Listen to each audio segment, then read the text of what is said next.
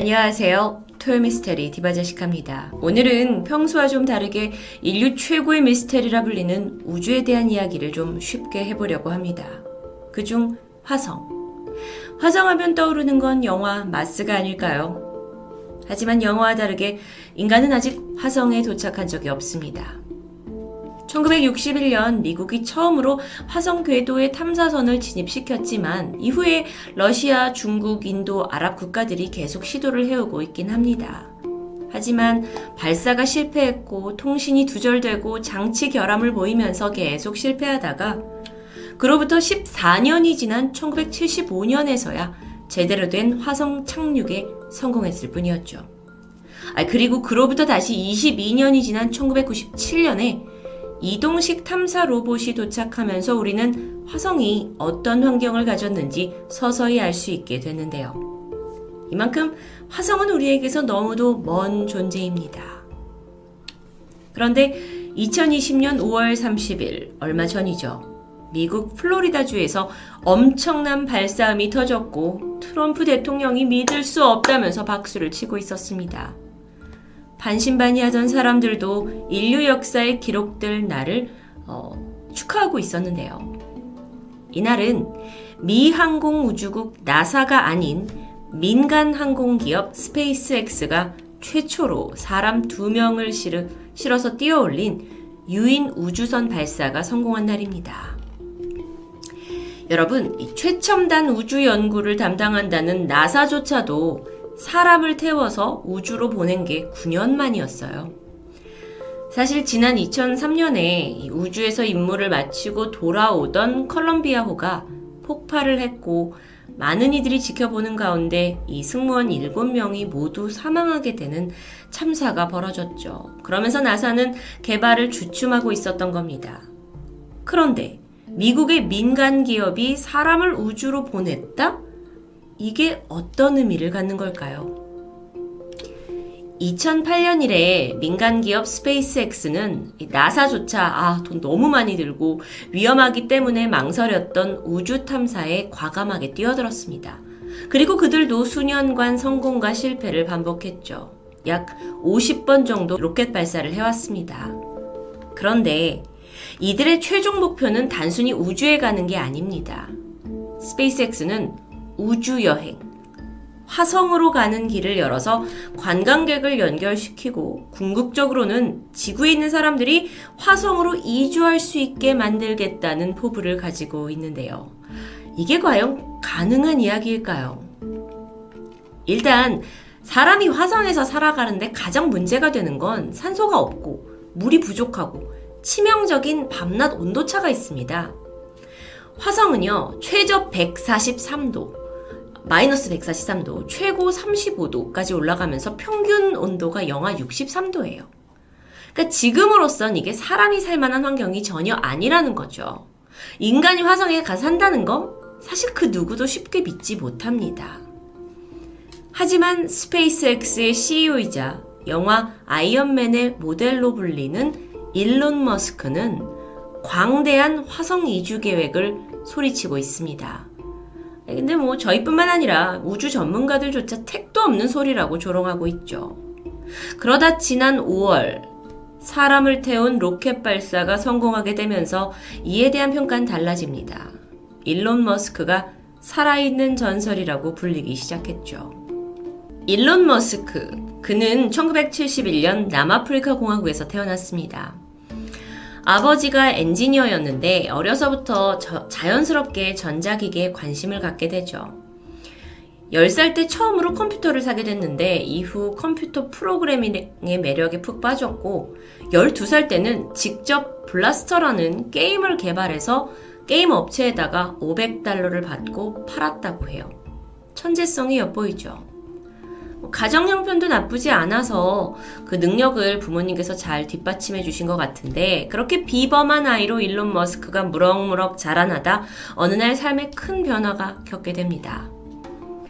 부모님이 이혼을 하게 되면서 아버지가 떠나버린 데다가 당시 남아공에서는요, 극단적인 인공, 인종차별 정책으로 인해서 사회가 굉장히 긴장되고 폭력적인 일들이 벌어지고 있었죠.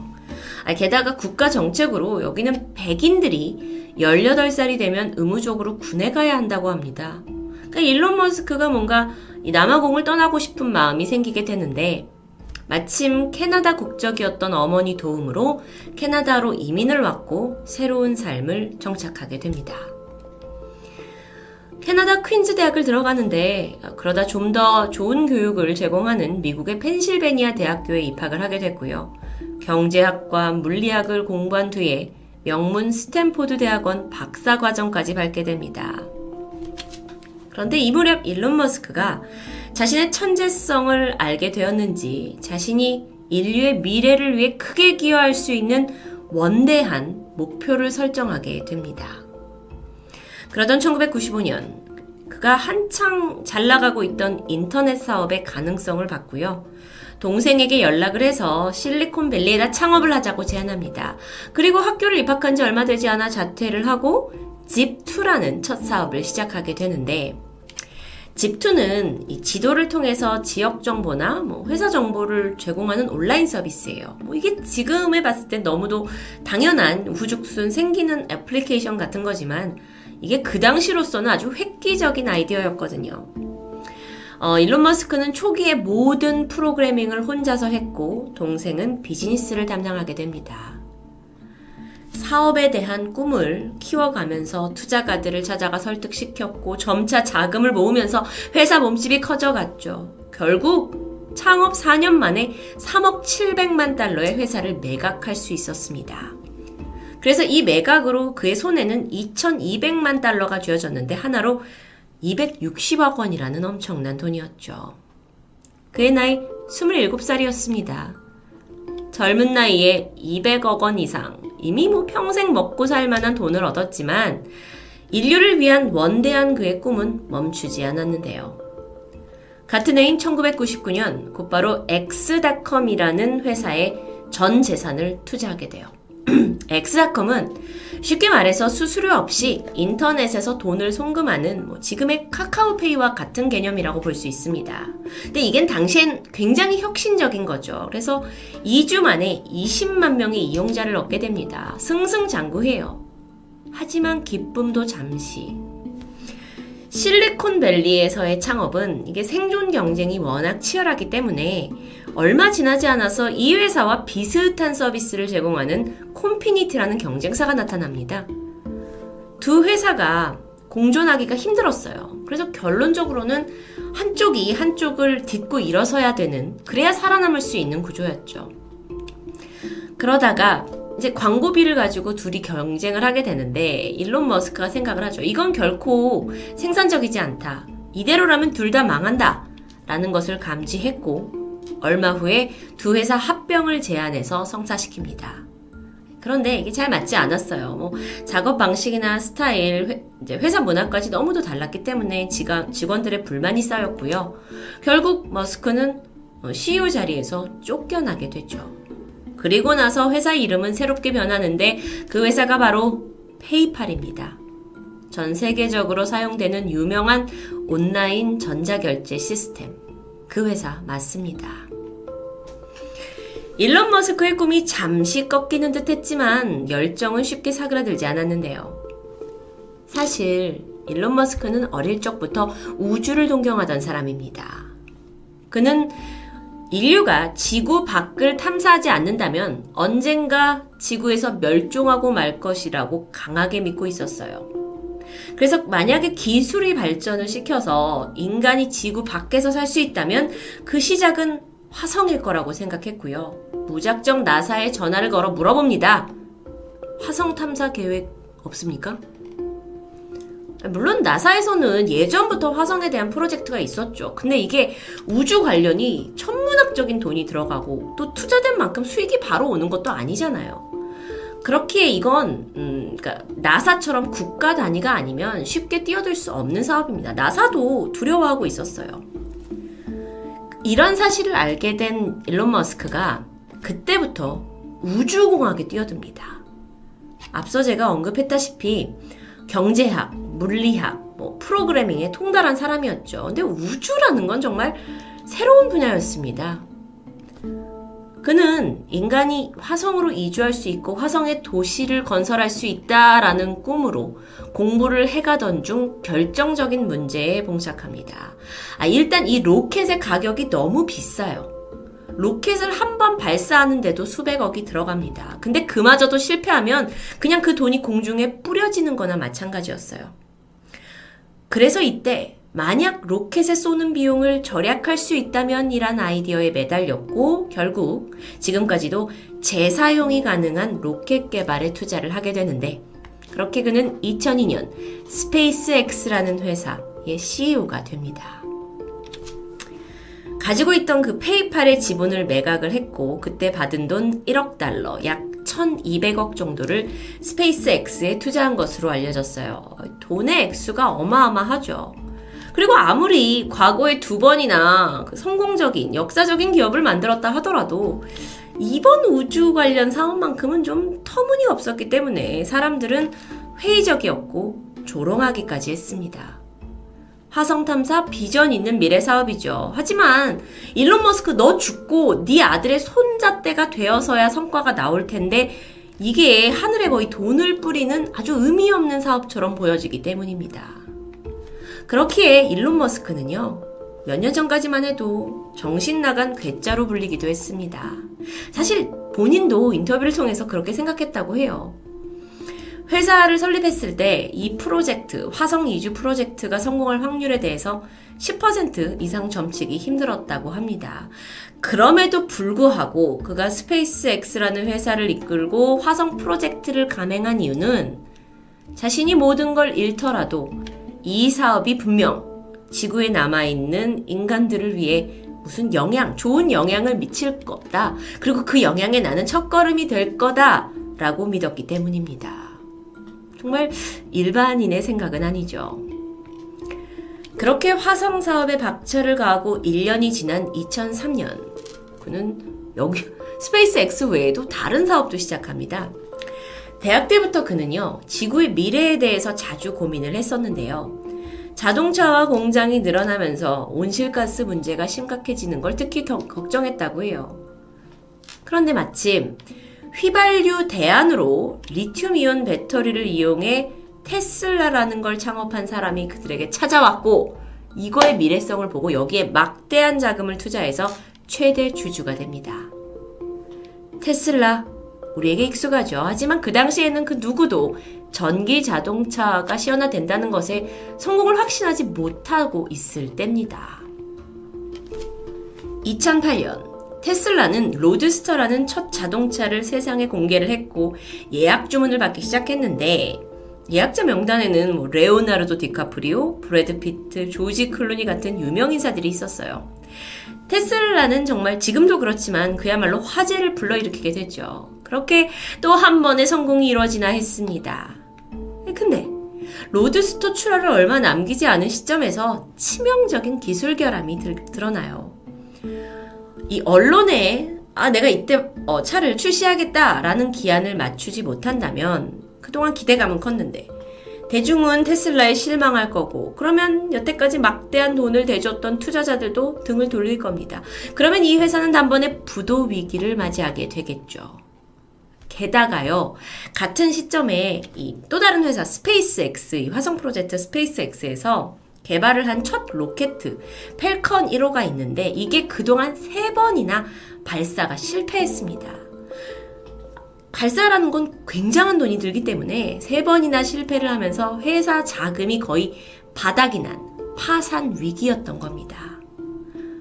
시기적으로 그 당시는 미국에서 서브프라임 모기지가 터졌고 최악의 불황 상태, 개인적으로 일론 머스크는 이혼으로 인해 신경쇠약까지 겪고 있었습니다. 엎친 데 덮친 격이었죠. 그를 바라보는 시선은 아주 차가웠습니다. 언론에서는 저 괴짜가 이제는 더 이상 일어나지 못할 거라고 떠들었고요. 한때 아, 정말 대단하다, 너는 영웅이다 라고 그를 칭송했던 닐 암스트롱, 달에 착륙한 첫 인간이죠. 그 사람 또한 머스크의 우주 계획을 비판하면서 정말 세상이 모두 그를 등지는 듯 했습니다. 이천팔 년 스페이스X는 사실상 마지막 단 한 번의 로켓 발사 기회를 남겨줬습니다. 이번에도 실패를 한다면 이 회사는 무너질 게 당연했어요. 로켓 발사 당일 날카로운 여론 속에서 기자들과 사람들이 모인 가운데 카운트다운이 시작됐고 신호와 함께 로켓은 불길을 뿜으며 하늘로 올라가기 시작합니다. 그런데 잠시 후 맥없이 추락하던 이전 로켓과는 다르게 로켓이 계속해서 멀리 날아가게 된 겁니다. 일론 머스크가 평생 꿈꾸던 장면이 연출된 거죠. 펠컨 일 호가 네 번째 발사를 통해서 정상 궤도에 오르게 되면서 최초의 민간 로켓 발사에 성공한 역사가 씌워집니다. 이건 단순한 로켓 발사를 넘어서서 인류의 이제 우주 도약이라는 거에 가깝게 다가가는 아주 가치 있는 일로 평가가 됐어요. 그래서 일론 머스크뿐만 아니라 전 세계 많은 사람들이 감동했죠. 이후 부도 위기를 극복한 테슬라는 성공대로를 달렸습니다. 현재 이천이십 년 기준으로 시가총액이 백십오 조. 스페이스X는 이천이십 년 인류 최초로 민간 항공기업이 사람을 태운 우주선을 쏘아올리는 기록을 경신하면서 정말 일론 머스크가 꿈꿨던 우주여행, 화성 이주의 시대가 다가오고 있음을 느끼게 했습니다.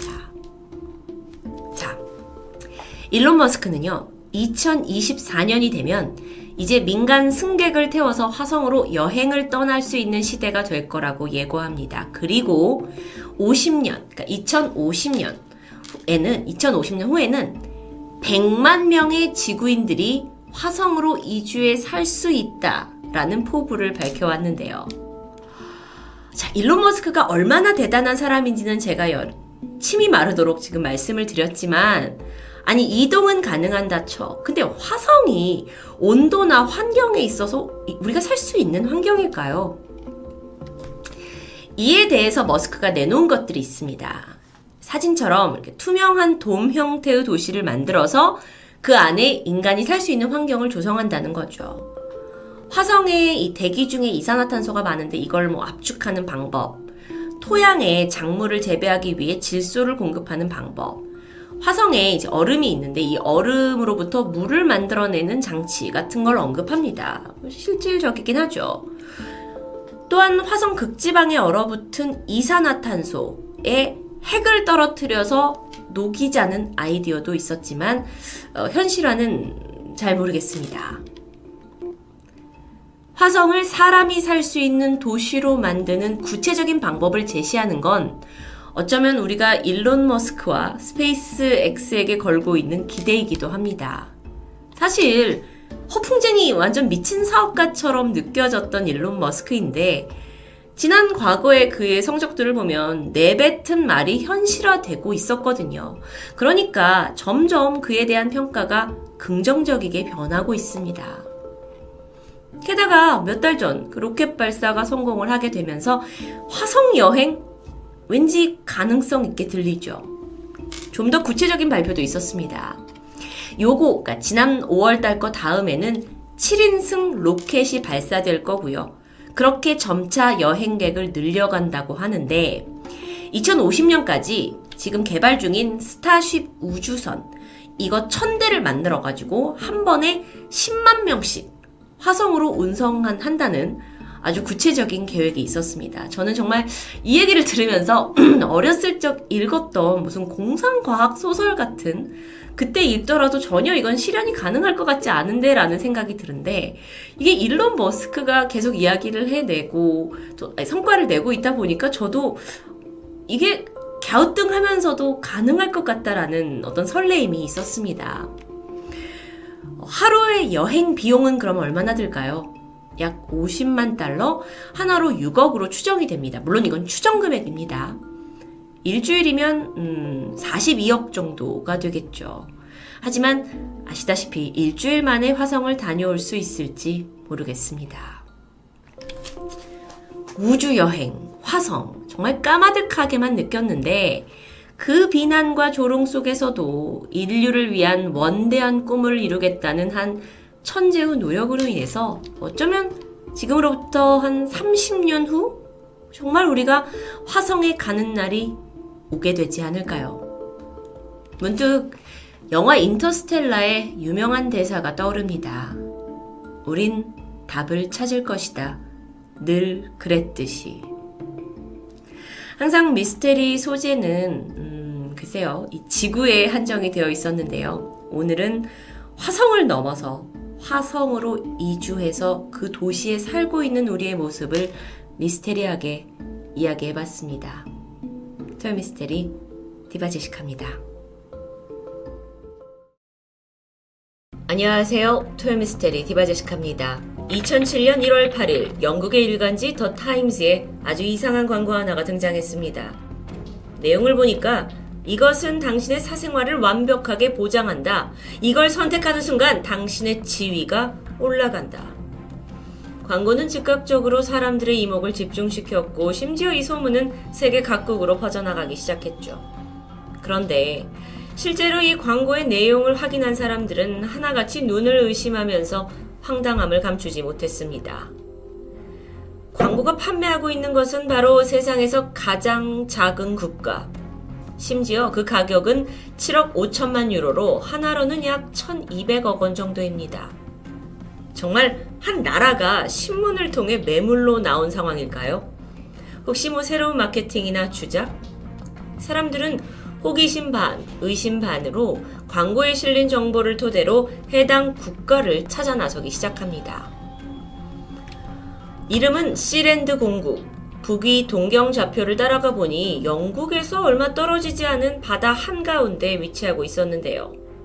그런데 이게 근처 해상을 아무리 뒤져봐도 딱히 나라로 보일 만한 섬 같은 건 보이지 않았습니다. 주작이었겠죠 라고 생각하던 그때 영국 에식스주 하리치항에서 약 십일 킬로미터 떨어진 해상 한복판에서 아주 낯선 구조물이 발견됩니다. 사진에 보이는 것처럼 두 개의 대형 원형 구조물이 플랫폼을 지탱하고 있는 형태. 상단의 이 직사각형 플랫폼은 약 백육십육 평 정도인데 축구장 십분의 일보다 조금 작은 규모라고 할 수 있죠. 여기가 바로 세상에서 가장 작은 자칭 국가로 알려진 시랜드 공국입니다. 어떻게 여기가 한 나라가 될 수 있었던 걸까요? 때는 이 차 세계대전, 적국의 수많은 폭격기가 영국을 향해 날아왔고 이때 영국은 인근 해상에 요새를 다수 건설하기 시작했습니다. 시랜드 공국이라고 지금 주장하는 이 구조물 역시 그때 당시 지어졌고 이름이 러프 요새, 해상 요새 중에 하나였죠. 이곳에서는 약 백오십 명에서 삼백 명의 병력들이 주둔하고 있었습니다. 이들의 주 업무는 인근에 접근하는 독일군을 감시하는 것이었죠. 하지만 천구백사십오년 전쟁이 끝나고 이곳은 다른 요새들과 마찬가지로 무관심 속에 방치됩니다. 그렇게 다시 한참의 시간이 지난 천구백육십년대, 당시 영국에서는 해적 라디오라는 게 성행했습니다. 해적 라디오는 정식 면허를 가지고, 그러니까 허가받지 않은 주파수를 이용해서 방송을 송출하는 것을 의미하는데요. 단속을 피하기 위해서 주로 배에 송신기를 달아서 바다 위에서 방송을 했기 때문에 해적이란 이름이 붙었습니다. 일부는 뭐 정치적인 내용을 다루기도 했지만 대부분은 대중들이 듣고 싶어하는 뭐 로큰롤 같은 음악을 하루 종일 트는 방송들이었죠. 무엇보다도 심의가 없다 보니 마음껏 상업 광고가 가능했고 또 그게 주된 돈벌이였습니다. 뭐 오늘날로 치면 약간 팟캐스트와 비슷하다고 볼 수 있죠. 그 당시 영국에서만 청취자가 하루에 천만 명가량이었다고 전해지니 어느 정도 인기 있는 방송인 건 맞습니다. 그런데 영국의 육군 소령 출신으로 전역한 후에 해적 라디오를 운영하고 있던 바로 이 남성, 패디 로이 베이츠. 천구백육십칠년 어느 날 그는 우연히 티비에서 나온 전쟁 다큐멘터리를 보다가 그 이 차 세계대전 때 사용했던 해상 벙커를 떠올리게 됩니다. 어라, 여기는 해적 라디오를 그 누구의 방해도 받지 않고 진행하기에 아주 적격한 곳이죠.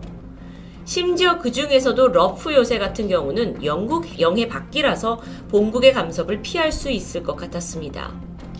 이후 그는 곧장 러프 요새를 향했죠.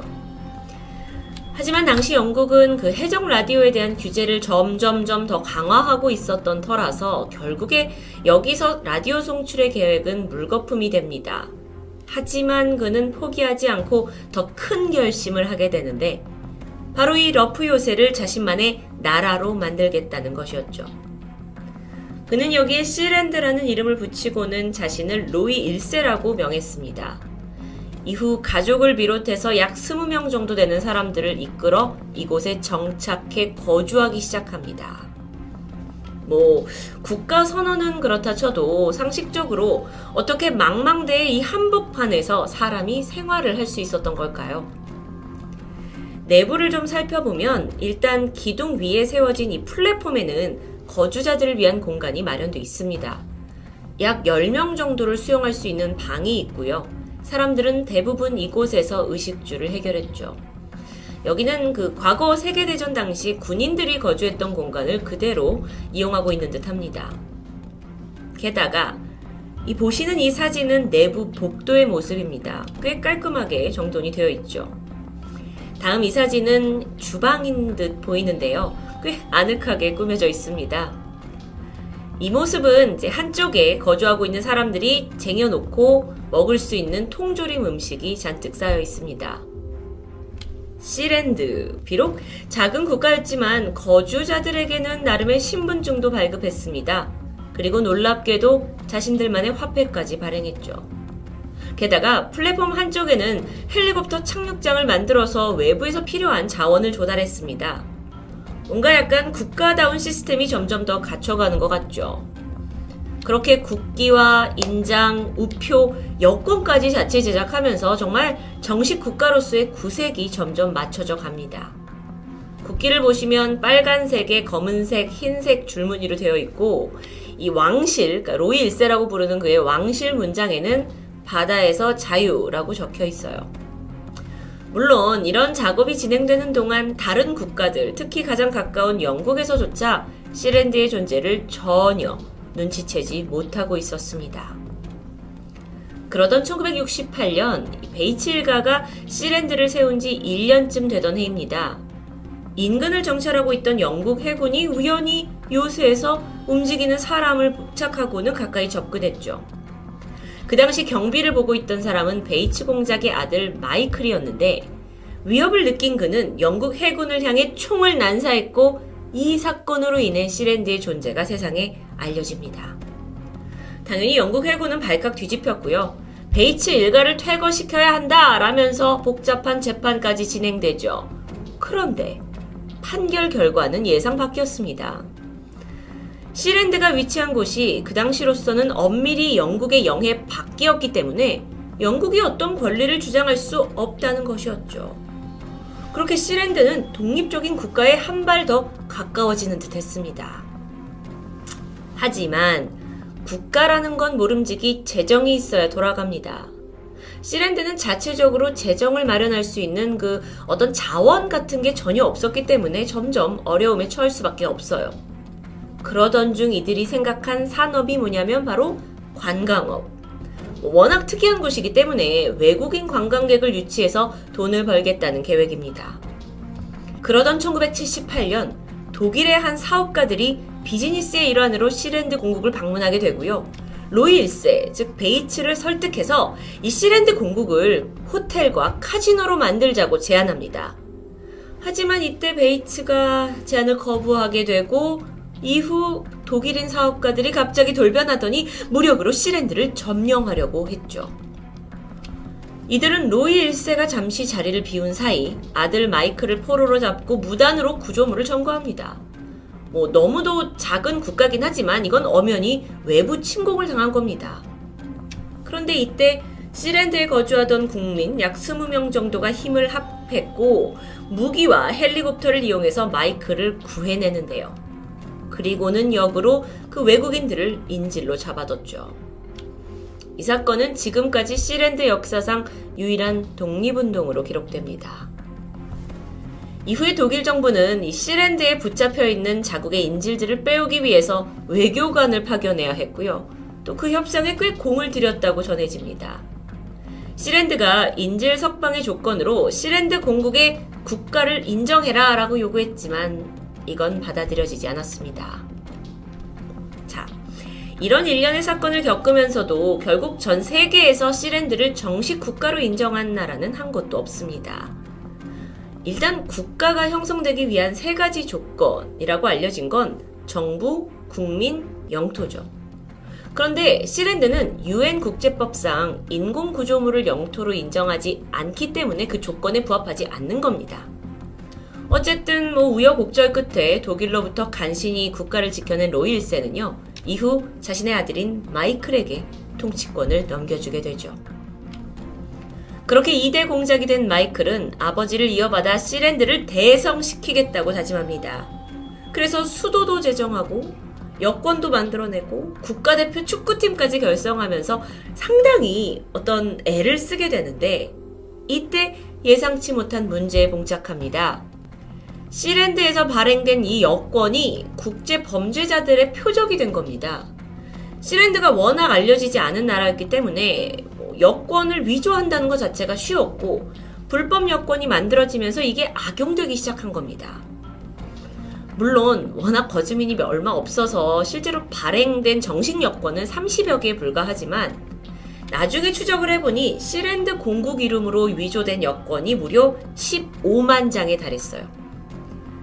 심각한 범죄에 연루될 수 있다라는 문제가 생기게 되자 천구백구십칠년 시랜드는 결국 자국의 여권을 말소시킬 수밖에 없었죠. 문제는 이게 끝이 다가 아닙니다.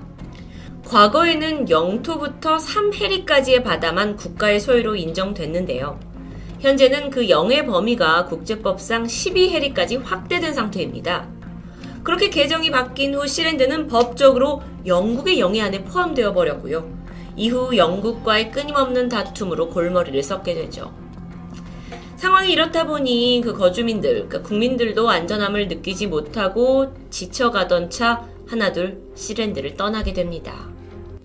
엎친 데 덮친 격으로 이천육년 유월 이십삼일에는 이 노후된 발전기로 인해 화재가 발생해서 일부가 사망했고요. 그들이 국토라고 부르는 이 플랫폼 대부분이 불에 타면서 정말 초유의 위기를 맞게 되죠. 다행히 몇 달 후에 재건에 성공하긴 했지만 이미 시랜드는 엄청난 재정난을 겪고 있던 터였습니다. 그렇게 해서 결국 이대 공작 마이클 베이츠는 이천칠년 일월 천이백억 원이라는 금액을 내걸고 시랜드를 매각하겠다는 아주 신박한 광고를 내게 되었던 겁니다. 자, 이 광고로 인해 시랜드는 분명 한 번 더 전 세계의 주목을 받게 됩니다. 그리고 놀랍게도 여길 구매하겠다는 한 사람이 나타나는데, 그는 확실히 정체가 밝혀지지 않은 채 일본인이라는 이야기만 있습니다. 그렇게 시랜드 국가 매각을 검토하던 중 여기에 접근할 만한 교통수단이 제대로 없다라는 이유로 거래는 결국 무산됐죠. 이후 구매자는 나타나지 않았고요. 현재까지도 시랜드는 여전히 국가로서의 자신의 권리를 주장하고 있습니다. 이 사진은 그들의 홈페이지입니다. 가보시면 시랜드의 신분증과 귀족 자귀를 판매하는 상황을 볼 수 있었는데요. 그러니까 누구나 일정 금액을 내면 귀족이 될 수 있다라는 이론입니다. 그 금액을 좀 보니까 신분에 따라서 다 다르지만 하나로 오만 원에서 칠십만 원까지 다양했죠.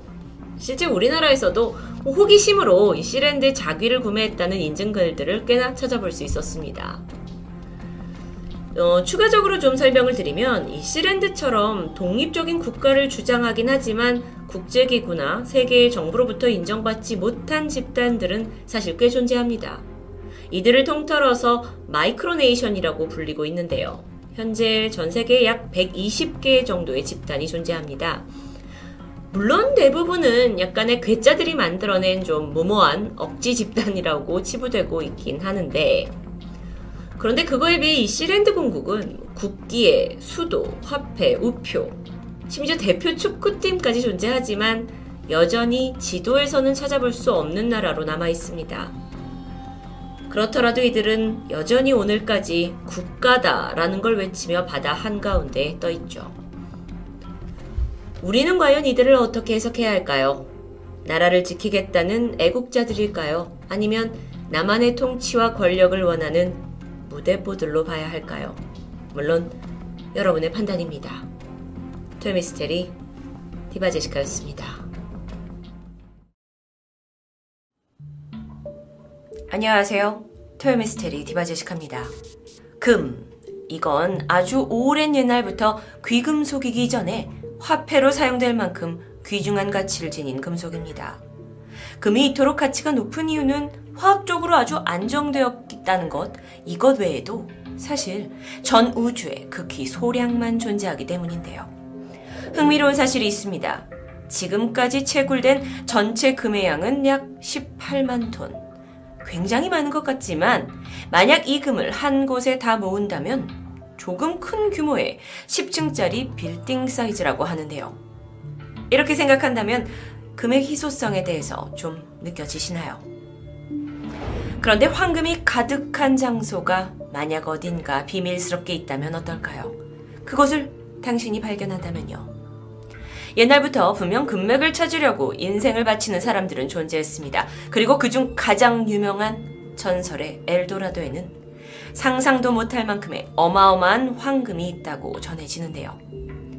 엘도라도는 잉카의 전설 중 사람들을 가장 매혹하는 이야기이자 남아메리카 최대의 미스테리입니다.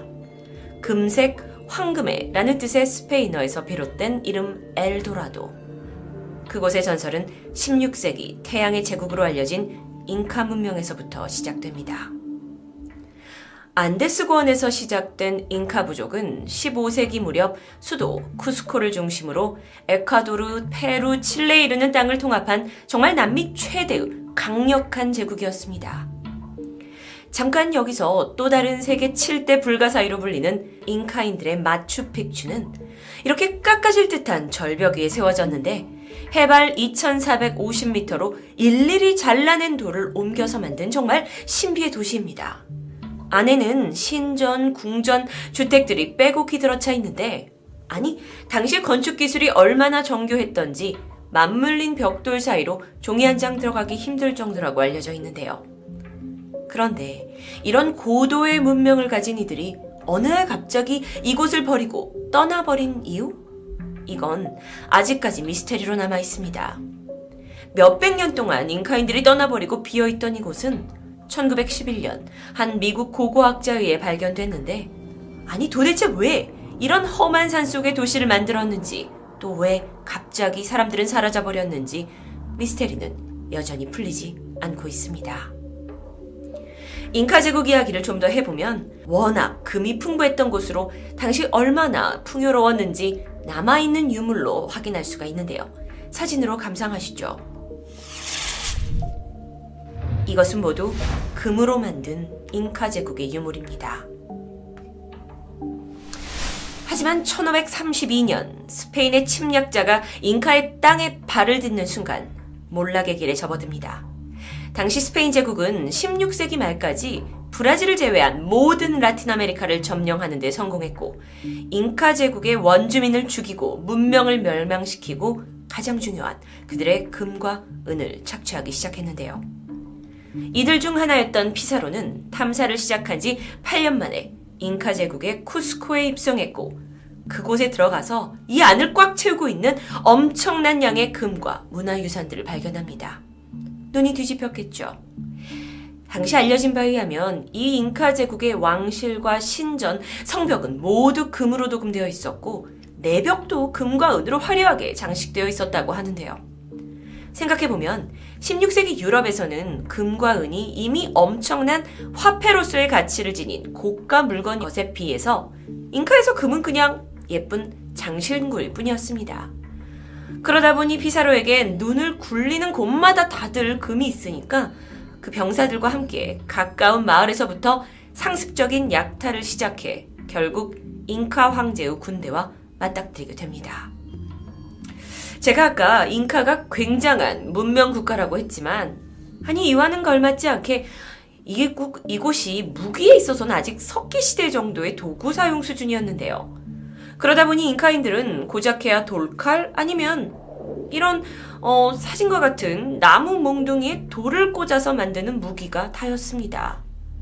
그런데 그에 비해 스페인은 유럽에서도 최고 품질을 자랑하는 특수강철 소재로 만든 검을 쓰고 있었는데 스페인에서 온 피사로의 군대는 백팔십 명, 이들이 잉카 제국의 사오천 명의 원주민을 다 도륙해버리고 잉카의 황제를 생포합니다. 자, 그리고는 피사로가 제안을 하게 되죠. 한 달 안에 가로 육 점 칠 미터, 세로 오 점 이 미터, 높이 이 점 사 미터 이런 거대한 크기의 방을 금으로 채울 수 있는 조건을 내걸면서 네가 금을 가져와라, 그럼 내가 풀어주겠다 라고 협상을 하는데요.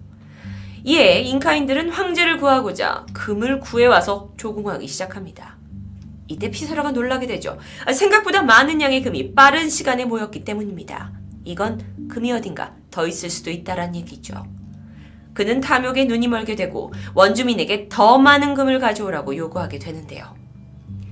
당시 그가 약탈해간 보석을 다 포함하면 약 십일 톤에 달했다고 합니다.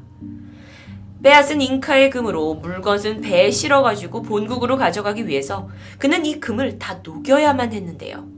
정말 당시에 뭐 루비나 사파이어가 촘촘하게 박혀서 훌륭하게 쇠공되어 있던 예술품들이 이때 안타깝게 소실됩니다.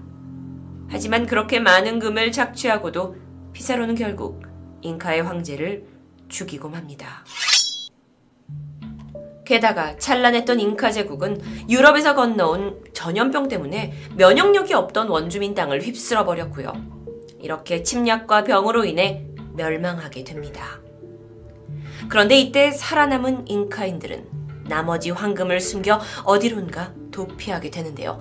그들이 있는 곳이 바로 숨겨진 황금도시 엘도라도라는 전설로 불렸고, 이후 피사로가 가져온 금에 깜짝 놀란 유럽인들은 엘도라도를 가서 찾아야 된다라는 탐험을 멈추지 않게 됩니다.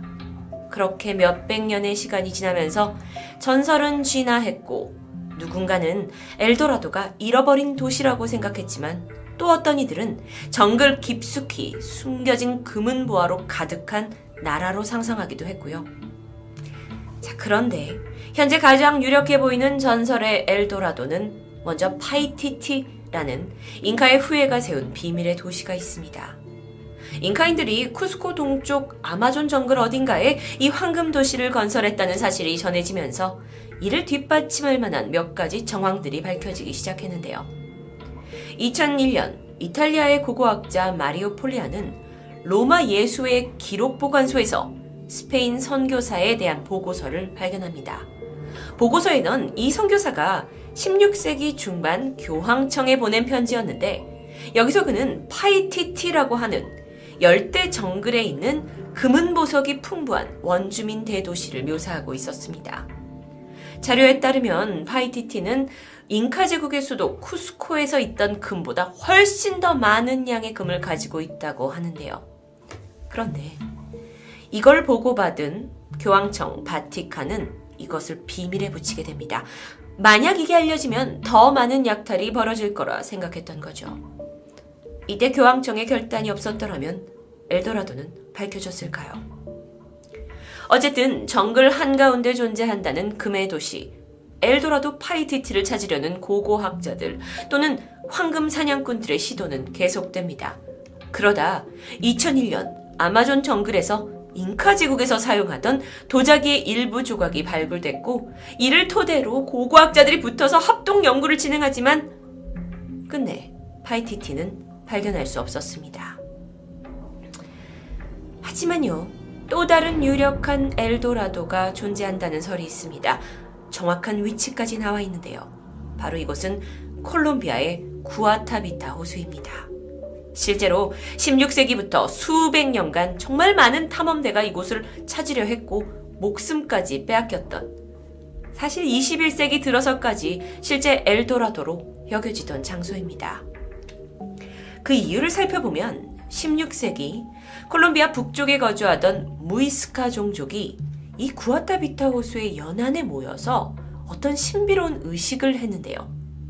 의식은 먼저 사람들에게 둘러싸인 부족장이 황금으로 장식된 이 뗏목에 올라타고는 호수 중앙까지 갑니다. 그리고 나서 족장이 입던 옷을 벗고는 온몸에 금가루를 뿌려서 금칠을 하죠. 이후 준비해온 금과 에메랄드를 호수에 집어 던지면서 이 의식은 이 종족의 번성을 기원하는 겁니다. 금을 제물로 바치는 거죠. 실제 이 의식은 그냥 말로만 전해지는 것이 아니라 그 당시의 모양을 이렇게 금으로 세공해서 만든 아주 귀중한 보물이 존재합니다. 엘도라도의 보물이라고 불리고도 있죠. 그러다 보니 이 보물을 보고 와, 엘도라도, 이 구아타비타 호수만 찾으면 우리에게 엄청난 금을 가져다 주겠구나 하는 꿈을 불러일으키게 됩니다. 이게 족장만 했던 게 아닙니다. 족장이 금을 뿌리고 또 호수에다 버리는 이 의식을 끝내면 이후 이 호숫가에 있던 마을 사람들이 다 황금을 몸에 뿌리고 자기가 가지고 있던 황금을 호수에다 버렸다라고 전해지는데요. 아주 호화로운 의식이죠. 소위 금낭비 의식.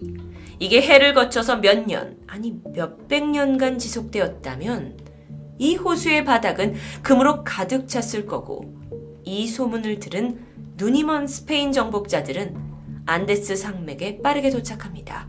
그리고 무이스카족은 종말을 맞이할 수밖에 없었죠.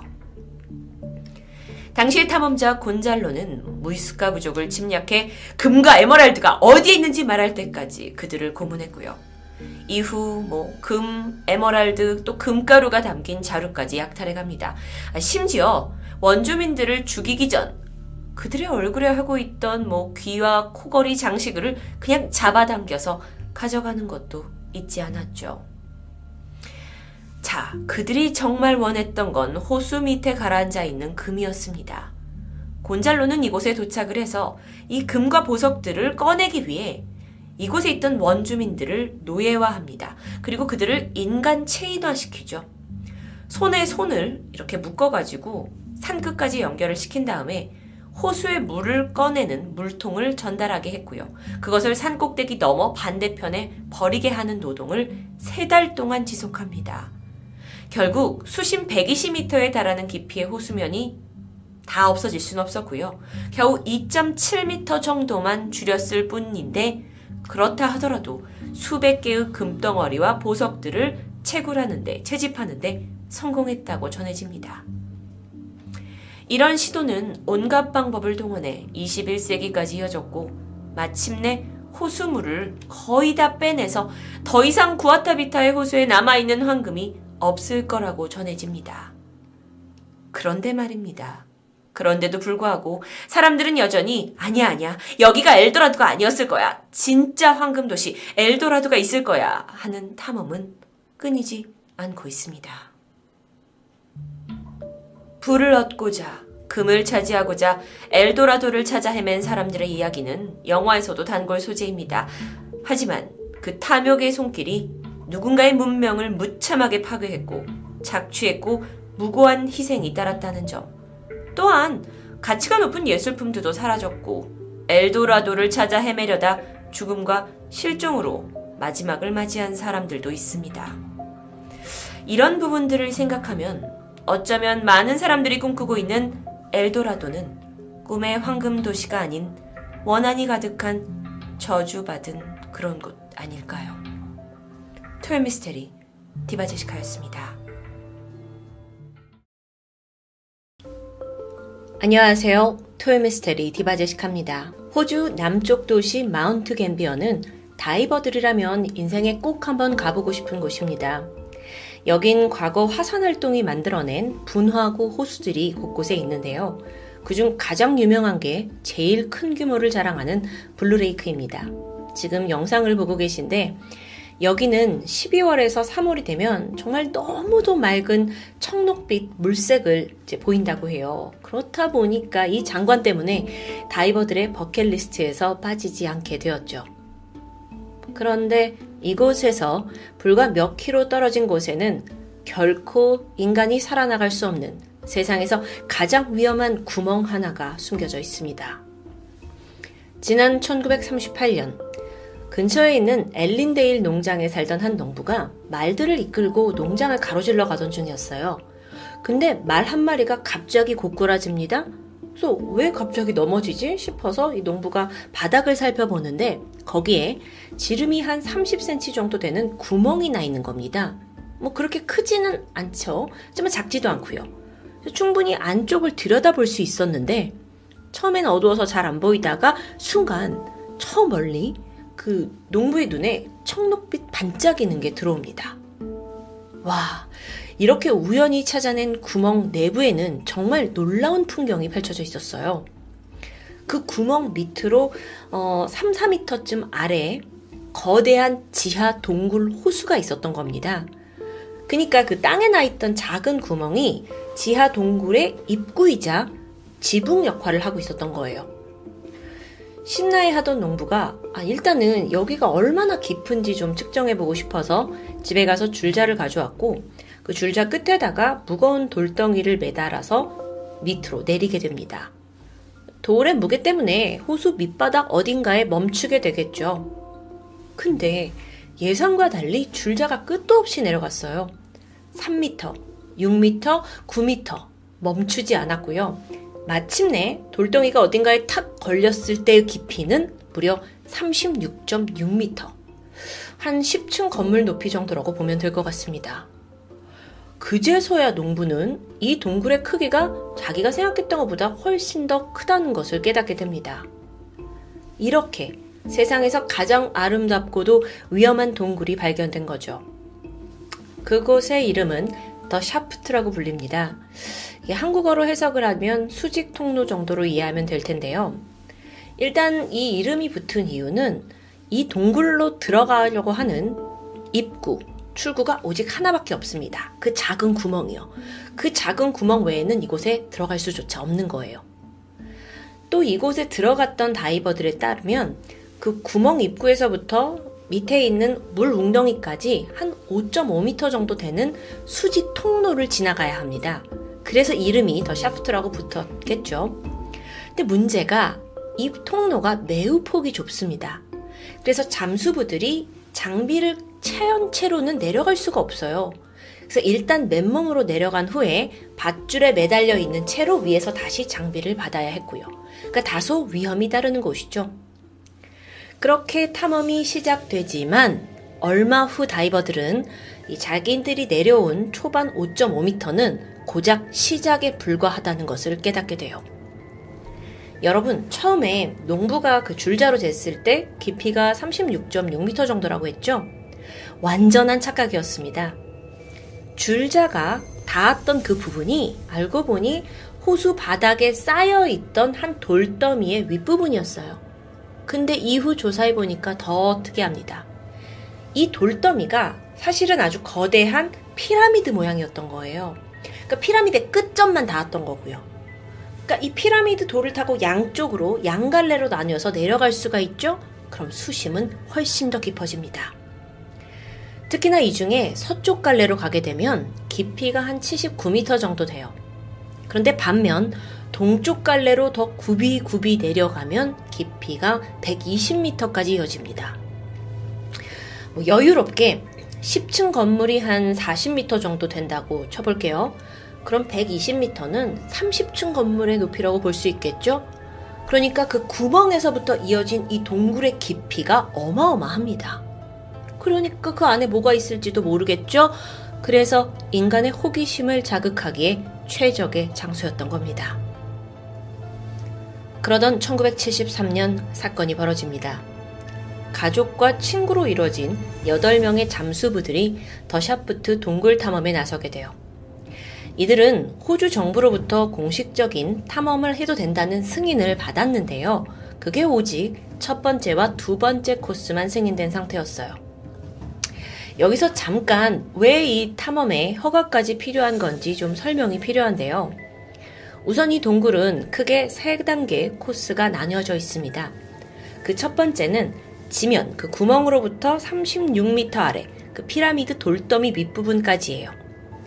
여기에는 입구 구멍에서 이제 햇빛이 들어오니까 물속에서도 뭐 좀 앞이 보이기도 하고요. 또 비교적 좀 자유로운 탐험이 가능합니다. 게다가 밑에 있는 돌더미 지면에다가 안전선을 연결할 수가 있어요. 그래서 혹시라도 뭐 길을 잃더라도 그 선만 잡으면 언제든지 다이버들이 올라가고 내려올 수 있는 거죠. 아이 근데 두 번째 단계부터는 좀 어려워지기 시작합니다. 피라미드 돌더미부터 서쪽 갈래 끝까지 칠십 킬로미터 혹은 동쪽 갈래 육십 미터 코스까지를 어, 두 번째 코스라고 부르고 있어요. 이 중에서도 동쪽으로 가게 되면 쭉쭉 가다 보면 이렇게 밑으로 훅 떨어지는 급경사 지점 직전에 선반처럼 튀어나온 곳이 있습니다. 여길 선반암이라고 하는데 여기까지가 두 번째 코스라고 볼 수 있죠. 근데 여러분, 이 코스는 이미 입구로부터 좀 멀잖아요. 그러니까 빛의 세기가 매우 약하고 어둡습니다. 손전등이나 헤드전등이 있어야만 시야가 확보되겠죠. 근데 더 큰 문제가 존재하는데요. 여러분 혹시 질소마취 들어보셨나요? 이게 스쿠버 다이버들이 종종 겪는 증상인데, 산소 탱크가 이제 안에 있는 질소가 있는데 그게 혈액에 과다하게 녹아들면서 사람이 좀 몽롱한 기분에 빠지는 현상을 말해요. 이걸 영어로 마티니 효과라고 부르거든요. 보통은 수심 삼십 미터 지점에서 십오 미터씩 더 내려갈 때마다 칵테일 마티니를 한 잔씩 더 마시듯 정신이 해롱해롱해진다 해가지고 붙은 이름입니다. 근데 이 두 번째 코스가 바로 이 수심 삼십 미터부터 내려가는 지점인 거죠. 질소 마취, 이게 얼마나 위험하냐면 사람이 나른해지는 건 물론이고요, 심지어 졸음이 쏟아져요. 그 심할 경우에는 완전한 착각과 망상 증상을 보이는데요. 그래서 한 예로는 다이빙을 하고 있는 와중인데 이게 물속이라고 인식이 안 되고 내가 물 밖에 있다고 생각이 들면서 아예 아주 숨 좀 쉬고 싶다 하고 호흡기를 빼버리는 너무 위험천만한 상황이 연출됩니다. 그래서 수심 삼십 미터 이하로 아주 깊은 수심에 들어갈 때는 반드시 잠수부들이 어, 질소가 낮게 포함돼서 특별하게 제작된 산소통을 써야 하는 거죠. 여러분, 여러분 아직 제일 위험한 코스가 남아있어요. 그 선반암이라고 불렀던 동쪽 동굴 그 지점으로부터 가장 밑바닥인 백이십 미터 지점까지 내려가는 세 번째 코스죠. 선반암에서 이제 세 번째 코스로 들어가려고 발을 떼자마자 아주 가파른 급경사가 이어지는데요. 게다가 여기는 빛이 없어요. 그래서 암흑 그 자체고요. 보시다시피 폭이 굉장히 좁죠. 그래서 잠수부들이 이렇게 꾸기고 몸을 들어가야 되는데 혹여라도 벽면에 부딪히잖아요. 그러면 석회암이 떨어지고 그게 물을 뿌옇게 만들어서 시야를 가리게 됩니다. 아니 뭐 그게 큰 문제냐, 좀 기다리면 다시 가라앉지 않겠냐 싶지만 그게 생각보다 그렇게 뭐 순식간에 훅 깨끗해지지 않아요. 게다가 우리는 산소통을 켜고 있잖아요. 그러니까 시간이 제한적인 거죠. 또 이 깊고 좁은 곳을 다이버들이 가다가 어느 순간 시야가 가려지게 되면 굉장한 공포와 패닉에 빠져들기도 합니다. 또 다른 문제는 이 혹시라도 이제 위험을 느껴서 다시 돌아가려고 하잖아요. 그게 쉽지 않습니다. 왜냐면 돌아가는 중에 갈림길이 하나 나와요. 근데 한쪽은 진짜 출구고 또 다른 곳은 막다른 길이 펼쳐진 가짜 출구입니다.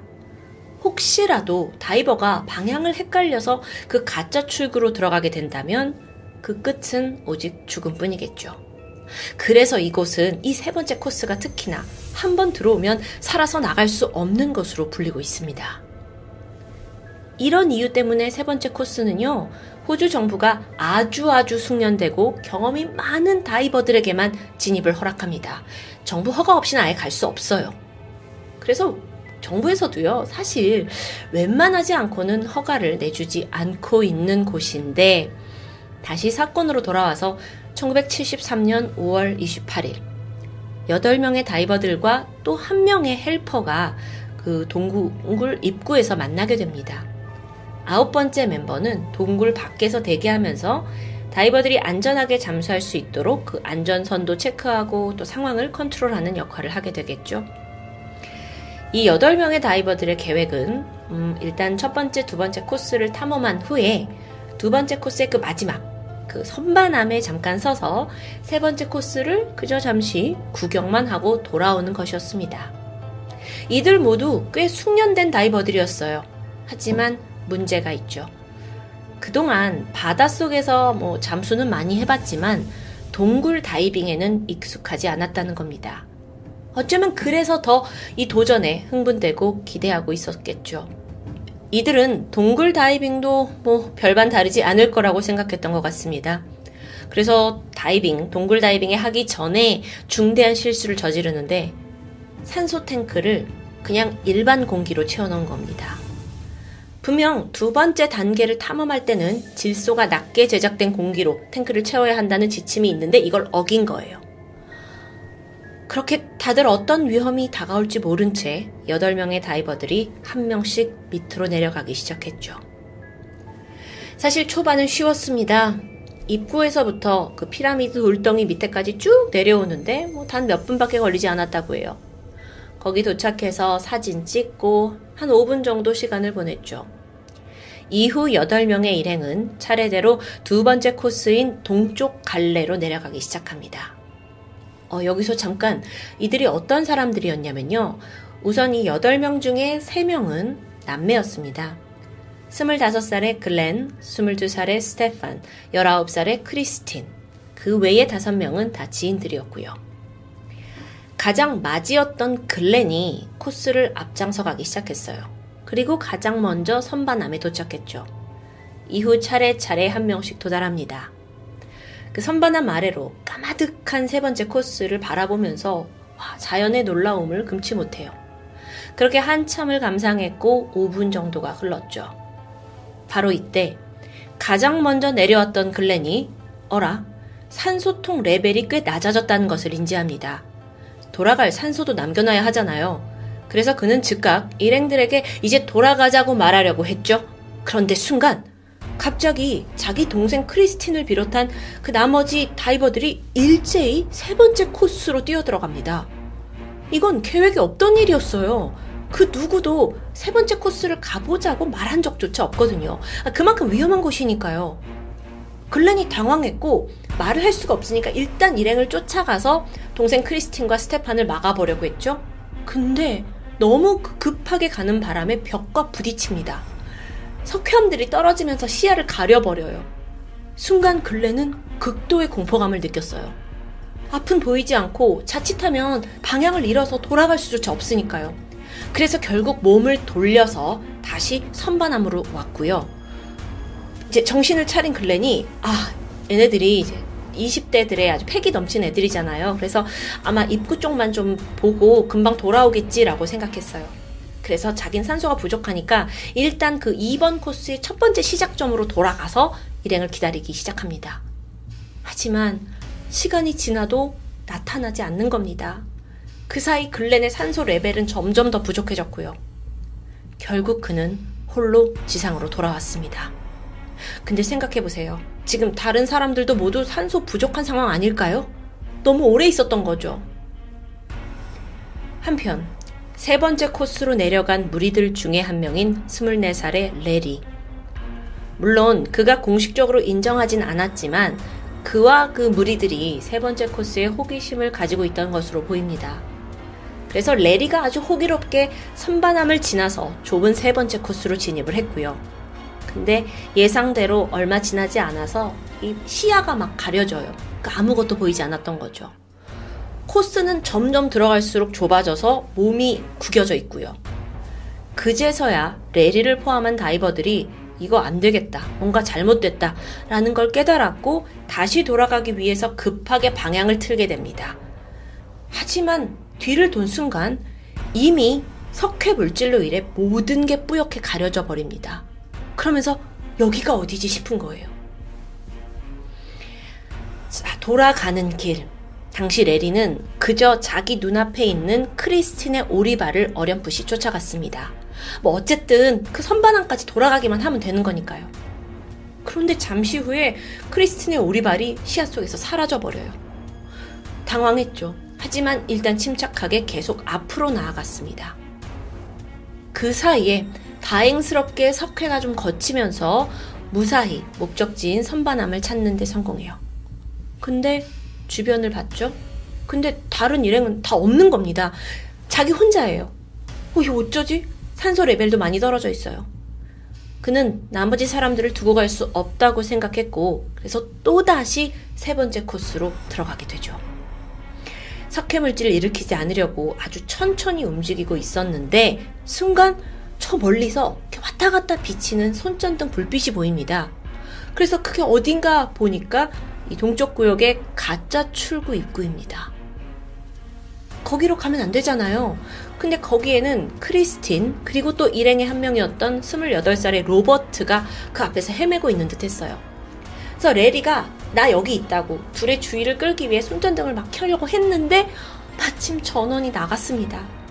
주위는 깜깜하고 또 방금 막 움직이면서 석회암이 뿌여서 시야는 뿌여졌고 심지어 산소 레벨까지 제대로 확인하기 힘든 상황이에요. 레리는 순간 나도 죽을지 모른다는 두려움이 엄습했고 무작정 손전등을 두드렸어요.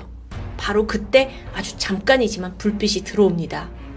그래서 마지막 목격한 광경은 그 가짜 입구에서 막 헤매고 있던 크리스틴과 로버트예요. 그리고 조금 더 멀리 떨어진 곳에서 일행 중 한 명이었던 스무 살의 존이 보였습니다. 당황스럽게도 그는 아예 더 아래쪽 반대 방향으로 헤엄쳐 가고 있는 겁니다. 왜 저리로 갈까? 저긴 아닌데. 존은 질소 마취 현상을 겪고 있는 게 거의 확실해 보였습니다. 여기까지 목격한 레리가 아, 이 사람들을 구하는 게 불가능하겠구나 라고 판단합니다. 이미 자기 또한 숨이 가빠져 오고 있었고요. 그래서 마지막 남은 산소로 선반함까지 돌아왔고 거기서 간신히 돌무더기 위에 있는 그 안전선을 붙잡고 지면 위로 올라오면서 목숨을 건지게 됩니다. 이 무모한 동굴 탐험에 결국 탈출한 사람은 글렌과 레리를 포함해서 네 명뿐이었어요. 나머지 네 명은 아직도 동굴 밑에 있는 거죠. 신고가 접수되었고 실종 바로 다음 날인 오월 이십구일 다이버 네 명의 행방을 찾는 수색이 진행됩니다. 그런데 이게 쉬웠을까요? 아니요. 이 위험한 동굴에 선뜻 들어갈 다이버조차 찾기 힘든 상황이에요. 또 동굴 안이 굉장히 컴컴하잖아요. 그리고 또 깊이 들어가 있고요. 그러니까 빛을 계속 비춰줄 장비도 필요하고요. 특수 산소통도 구비해야 했고요. 거기에 어 이제 위험을 감수할 다이버들까지 수소문하려니까 수색이 쉽지 않은 거죠. 첫 수색은 거의 의미 없이 실패했다고 하고 모든 조건들을 갖춰서 몇 번의 시도 끝에 실종 칠 개월이 지난 그 다음 해 일월에서야 드디어 다이버들의 첫 시신을 발견합니다.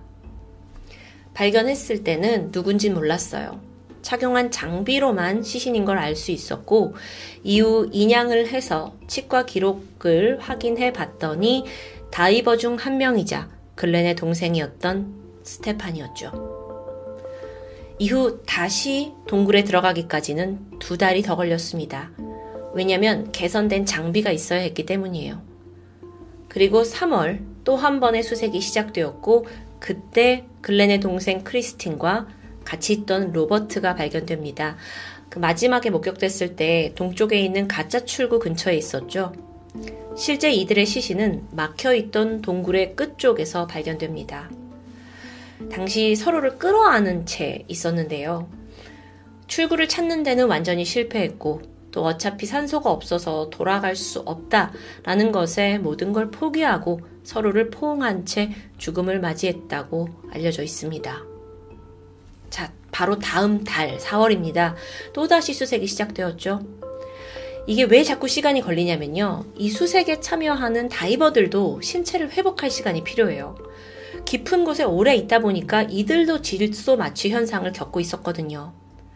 그리고 사월 시작된 수색에서 드디어 마지막 사망자 존, 그 사람이 동굴의 가장 밑바닥에서 발견됩니다.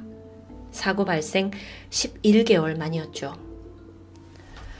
너무도 허망한 죽음을 맞이한 이 네 명의 다이버, 사망 원인은 모두 저산소증이었습니다. 끔찍한 비극을 겪은 후에 해당 동굴은 봉쇄되었어요. 당연하겠죠. 하지만 여전히 다이버들에게 이곳은 너무도 미지의 장소여서요. 탐험은 계속되고 있고요. 이후로도 인명사고가 계속 발생했거든요. 더 샤프트, 이 죽음의 동굴에서 끝내 빠져나오지 못한 사람은 무려 열여섯 명으로 기록됩니다. 해당 동굴을 체험한 다이버들에 따르면 안에 들어가면 유달리 맑고 정말 신비로운 청록색을 띈다고 해요. 거기에 매료돼서 일생일대의 경험을 하겠다고 다들 뛰어드는 거죠. 하지만 결론은 비극이었습니다. 어찌된 일인지 이런 사고가 계속 발생한데도 불구하고 현재 동굴은 아예 봉쇄가 풀려서 여전히 사람들을 유혹하고 있습니다. 물론 여러분, 미지의 세계를 도전하고 탐험하는 건 어, 인간의 본능이라고 할 수 있습니다. 하지만 그게 과연 목숨을 지키는 것보다 더 가치 있는 일일까요? 인간이 자연을 너무 탐험의 대상으로만 쉽게 생각한 건 아닌가 하는 안쓰러움이 남습니다. 지금까지 토요미스테리 디바제시카입니다.